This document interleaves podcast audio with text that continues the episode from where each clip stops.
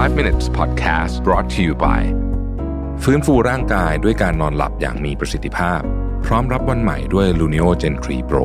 ที่นอนยางพาราภาษานวัตกรรมนาซาเย็นสบายตลอดคืน รองรับทุกสรีระ Feel the float เบาสบายเหมือนไร้แรงโน้มถ่วง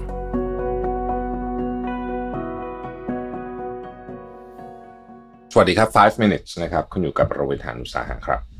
วันนี้บทความหนึ่งมา ซึ่งน่าสนใจดีในเชิงที่ว่ามันน่าจะสร้างการถกเถียงอะไรพอสมควรนะฮะคุณสกอตยังเขียนไว้ในมีเดียม seven expert opinions that most people don't agree with ก็คือ สิ่งที่เป็นความคิดเห็นหรือว่าความเชื่อของบรรดาผู้เชี่ยวชาญที่คนส่วนใหญ่ไม่ค่อยเชื่อเท่าไหร่นะไม่ค่อยเห็นด้วยสักเท่าไหร่นะครับ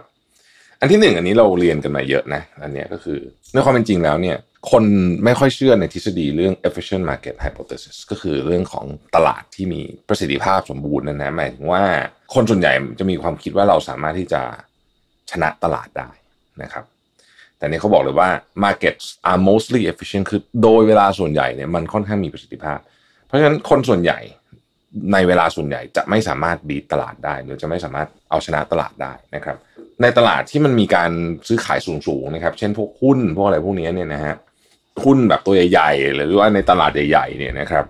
ราคาของมันอะสะท้อนข้อมูลทั้งหมดที่เกี่ยวข้องกับเรื่องของมันอะ อยู่ในนั้นอยู่แล้วนะครับ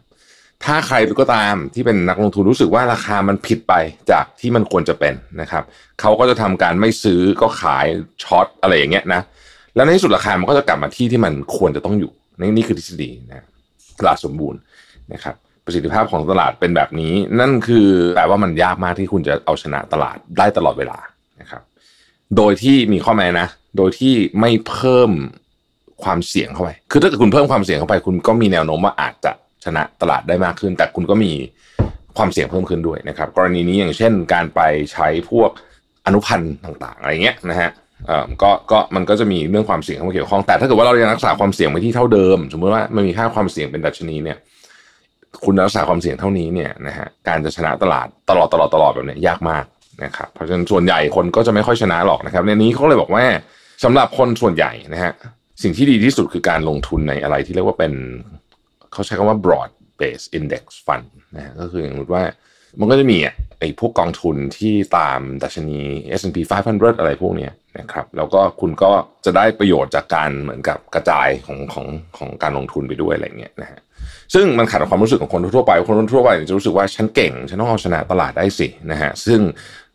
ถ้าไปดูกันแล้วจริง ๆ แล้วเนี่ยนะฮะตัวเลขมันก็ไม่หลอกกันนะว่า เออ คนส่วนใหญ่ก็เอาชนะตลาดไม่ได้จริง ๆแหละนะครับนะฮะหรืออย่างน้อยที่สุดก็ไม่ได้ไม่ได้บ่อยอย่างที่ตัวเองคิดแล้วกันนะครับซึ่งเราก็ไม่อยากจะยอมรับเรื่องนี้เพราะว่าเวลาลงทุนเราก็เราก็อยากจะเอาชนะตลาดให้ได้ตลอดใช่ไหมครับนี่คืออันที่หนึ่งนะฮะ อย่างที่บอกนะนี่บทความนี้ก็อาจจะถกเถียงกันได้นะครับท่านไหนมีความเห็นก็ลองคอมเมนต์กันเข้ามานะครับอันที่สองเขาบอกว่าความฉลาดหรือว่า intelligence เนี่ยเป็นของจริงมากๆ จริงมากสำคัญมากแล้วก็ส่งต่อผ่านทางพันธุกรรมด้วยนะฮะแล้วก็เปลี่ยนยากด้วยนะฮะเขาบอกว่าอันเนี้ยผู้เขียนบอกเลยว่า อันเนี้ยเขาอะพยายามที่จะไม่เชื่อหรือว่าพยายามที่จะปฏิเสธ เรื่องนี้เพราะเขาเชื่อว่าเฮ้ยคนเรามันต้องเก่งขึ้นได้ด้วยความพยายามสินะพยายามฝึกซ้อมอะไรแบบเนี้ยนะครับ อย่างไรก็ดีเนี่ยไอ้นั่นน่ะมันช่วยแน่ๆแหละแต่ว่าจากหลักฐานต่างๆ ที่มาจากงานรีเสิร์ชที่เขาอ้างมาต่างๆ เนี่ยนะครับบอกว่าความฉลาดเนี่ยเป็นหนึ่งในสิ่งที่สามารถวัดได้ชัดเจนที่สุดอันหนึ่งทางวิทยาศาสตร์นี่คือข้อแรกนะฮะสองความฉลาดเนี่ยมีความสัมพันธ์ในเชิงบวกก็คือ ถ้าฉลาดมากขึ้นไอ้นี่จะเพิ่มมากขึ้นด้วยไอ้นี่ที่ว่าก็คือสิ่งที่เราเชื่อว่าเป็นเรื่องสำคัญของชีวิต เช่น ความสุข การอายุยืนนะครับ และรายได้ นะฮะอันนี้คือยิ่งฉลาดก็มีแนวโน้มนะคือ positive correlation คือมันมีแนวโน้มที่จะไปในทิศทางเดียวกันนะครับ อันที่สามครับ งานวิจัยหลังๆก็บอกว่าเฮ้ยจริงความฉลาดเนี่ยมันส่งต่อทางพันธุกรรมได้ด้วยนะครับ แล้วสี่เนี่ยนะครับ การเพิ่ม IQ เป็นเรื่องที่ยากอะนะครับ อย่างไรก็ดีเนี่ย สิ่งที่เราพูดถึงความฉลาด เวลาเราพูดคำว่าความฉลาดหรือ IQ เนี่ย เราพูดถึง general intelligence ภาพรวมทั้งหมด ซึ่งอันนี้เพิ่มยากจริงๆนะครับ อย่างไรก็ดีคุณสามารถไปทำเป็นเรื่องๆได้นะฮะก็ไปเจาะเป็นเรื่องๆได้ แล้วก็วิธีการที่เขาคิดว่า work ที่สุดก็คือว่าคุณต้องลองอะไรหลายอย่างนะครับแล้วก็ไปหา skill หลายๆอย่าง แล้วของพวกนั้นนะทำให้คุณเก่งมากแล้วเก่งขึ้นได้ แล้วก็แตกต่างจากคนอื่นได้นะครับ แต่ว่าการเพิ่มความฉลาดโดยรวมที่เรียกว่า general intelligence เนี่ยอันนี้ยากนะครับ ซึ่งพอคิดอย่างนี้ก็เออพอเข้าใจเหมือนกันนะฮะ อันที่สามเนี่ย อันนี้ก็น่าสนใจนะ คือคนเขียนคนเนี้ยเขาเป็นคนเขียนหนังสือเรื่อง ultra learning เขาบอกว่าไอ้ learning style อะนะฮะ เช่นบอกว่าไอ้คนนี้ชอบฟังเรียนจากการฟังดีกว่าเรียนจากการเห็นเป็นภาพอะไรเงี้ยไม่มีจริงนะฮะนี่คือเขาเขียนอย่างนี้เลยนะฮะเขาบอกว่ามันมีงานรีเสิร์ชออกมาเต็มไปหมดเลยว่า แท้จริงแล้วเนี่ยไอ้ learning style เนี่ยไม่มีอยู่จริงหรอกนะครับ เขาอธิบายไว้บอกว่า ทฤษฎีมันเคยมีการทดลองว่าเออแต่ละคนเรียนรู้ด้วยวิธีการไม่เหมือนกันวิธีการก็คือ สมมติว่าคนชอบฟังคนชอบอ่านอะไรเงี้ยนะฮะแต่เขาค้นพบว่าจริง ๆ แล้วอะมันไม่ได้มีความสำคัญขนาดนั้นนะฮะอย่างไรก็ดีผมคือเขาเขียนในนี้สั้นมาก ผมคิดว่าต้องหาเวลาไปอ่านหนังสือเล่มนี้หน่อยว่าเขาเขียนว่าไงบ้างข้อนี้ยังไม่ค่อยชัวร์สักเท่าไหร่นะครับ อันที่สี่นะครับ โลกของเรานะฮะทุกอย่างเกี่ยวกับโลกเรานะฮะสามารถอธิบายได้ด้วยฟิสิกส์นะครับ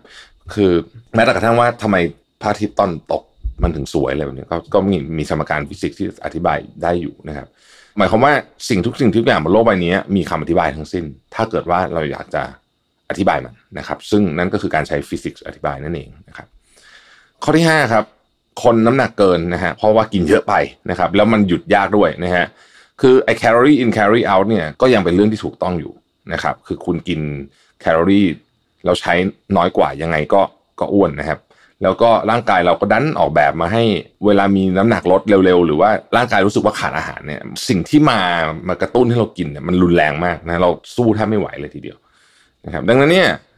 อะไรก็ตามที่มันเป็นคำอธิบายที่ไม่ได้เกี่ยวเรื่อง calorie in calorie out เนี่ยนะฮะเขาก็บอกว่ามันมีเยอะแต่ว่าท้ายที่สุดแล้วอะการอ้วนขึ้นของคนมันคือ thermodynamics นะครับ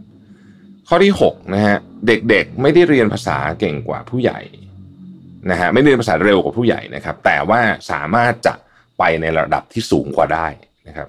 เราเคยมีความเชื่อนะว่าเด็กถ้ายิ่งเรียนภาษาตั้งแต่เด็กเนี่ยจะเรียนได้เร็วกว่าผู้ใหญ่เรียนเขาบอกว่าแต่เทียบความเร็วแล้วไม่ได้ต่างกันหมายถึงว่าความเร็วในที่หมายถึงว่าหนึ่งหนึ่งเดือนผ่านไปจะเรียนรู้มากกว่าน้อยกว่าแบบนี้แต่ถ้าเรียนตั้งแต่เด็กเนี่ยจะสามารถไปได้ในระดับสูงกว่านั่นเองนะครับ คือจะจะสามารถไปได้ไกลมาก ๆกว่านะฮะ อันนี้ก็เป็นลักษณะโดยเฉพาะโดยเฉพาะอะไรบางอย่างที่มันอาจจะต้องอาศัยระยะเวลาในการฝึกยาวๆหรือหรือหรือการใช้มันบ่อยๆเนี่ยนะฮะเด็กๆก็จะไปได้ไกลกว่า แต่ว่าไม่ได้แปลว่าเขาเรียนได้เร็วกว่าผู้ใหญ่นะครับแล้วข้อสุดท้ายฮะแม้ว่าเราจะปฏิเสธมากเท่ไหร่ก็ตามเนี่ยชีวิตของเราในยุคนี้เนี่ยดีกว่ายุคปู่ย่าเราเยอะมาก และดีกว่ายุคก่อนหน้านั้นเยอะมากๆจริง ๆนะครับ คือ ตัวชี้วัดต่างๆเนี่ยมันบอกเรื่องนี้นะครับถ้าใครเคยอ่านหนังสือเรื่อง factfulness ก็น่าจะจำได้ เขาบอกว่าทุกวันนี้เวลาเราไปดูข่าวเราจะรู้สึกว่าชีวิตเรามันแย่ลงเมื่อเทียบกับคนรุ่นปู่ย่าแต่จริงๆแล้วเขาบอกว่าไม่เลย คุณไปดูทุกอย่างอะเอาเรื่องสำคัญสำคัญเรื่องสุขภาพนะฮะอัตราการเสียชีวิตของคนยุคนี้เนี่ยนะฮะจากการเอาแค่เรื่องเกิดอย่างเดียวเนี่ยนะก็ต่ำกว่าสมัยยุคปู่ย่าเนี่ยเยอะแบบมโหฬารมาก อันนี้คือพูดง่ายคือเกิดยุคนี้มีโอกาสรอดชีวิตมากกว่านะครับ อาหารก็หาง่ายกว่านะครับ สุขอนามัยต่างๆอะพูดถึงเรื่องห้องน้ำอย่างเงี้ยนะฮะเทียบกับสมัยสักสองร้อยปีที่แล้วเนี่ยโอ้โห ห้องน้ำสมัยนี้นี่ถือว่าเป็นอะไรที่แบบมหัศจรรย์มากนะครับ เป็นสิ่งมหัศจรรย์ของโลกเลยก็ว่าได้นะครับ แล้วก็เรื่องสุขภาพใช่ไหมเรื่องของความขัดแย้งสงครามนะครับ ในอดีตเนี่ย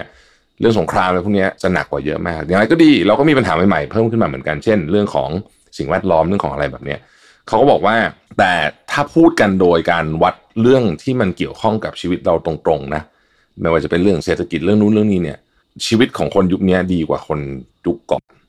ในค่าวัดสำคัญสำคัญต่างๆนะครับ แต่ไม่ได้บอกความว่าเราไม่มีปัญหาที่ต้องแก้นะ เรามีปัญหาที่ต้องแก้อยู่แล้ว แต่โดยรวมแล้วอะนะฮะมันไม่ได้แย่ขนาดนั้นเออเขาพยายามใช้คำนี้แล้วกันนะครับ ขอบคุณที่ติดตาม 5 minutes ครับ สวัสดีครับ 5 minutes podcast presented by ฟื้นฟูร่างกายด้วยการนอนหลับอย่างมีประสิทธิภาพ พร้อมรับวันใหม่ด้วย Luno Gen 3 Pro ที่นอนยางพาราภาษานวัตกรรมนาซาเย็นสบายตลอดคืน รองรับทุกสรีระ Feel the float เบาสบายเหมือนไร้แรงโน้มถ่วง